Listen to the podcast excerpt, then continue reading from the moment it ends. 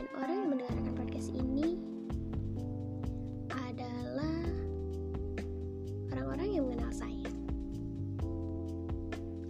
Maka dari itu, saya ucapkan terima kasih sebelumnya sudah mendengarkan podcast pertama saya ini.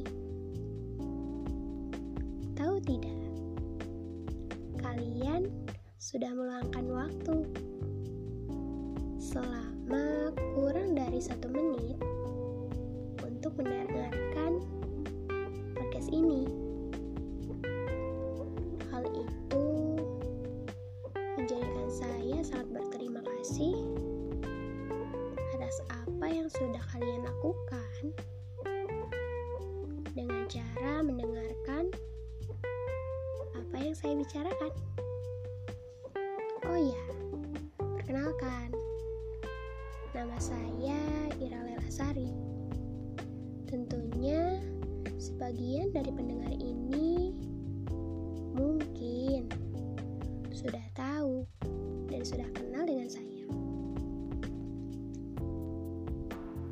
Saya seorang mahasiswi semester 4 di salah satu universitas yang ada di kota Tasikmalaya.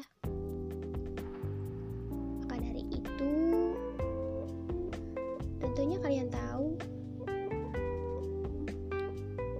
alasan saya membuat podcast ini tentunya sebagai salah satu penunjang untuk tugas-tugas saya ke depannya. Nah, mungkin cukup sekian ya. Saya harap kalian masih ingin mendengarkan podcast-podcast saya selanjutnya. Terima kasih. Selamat malam.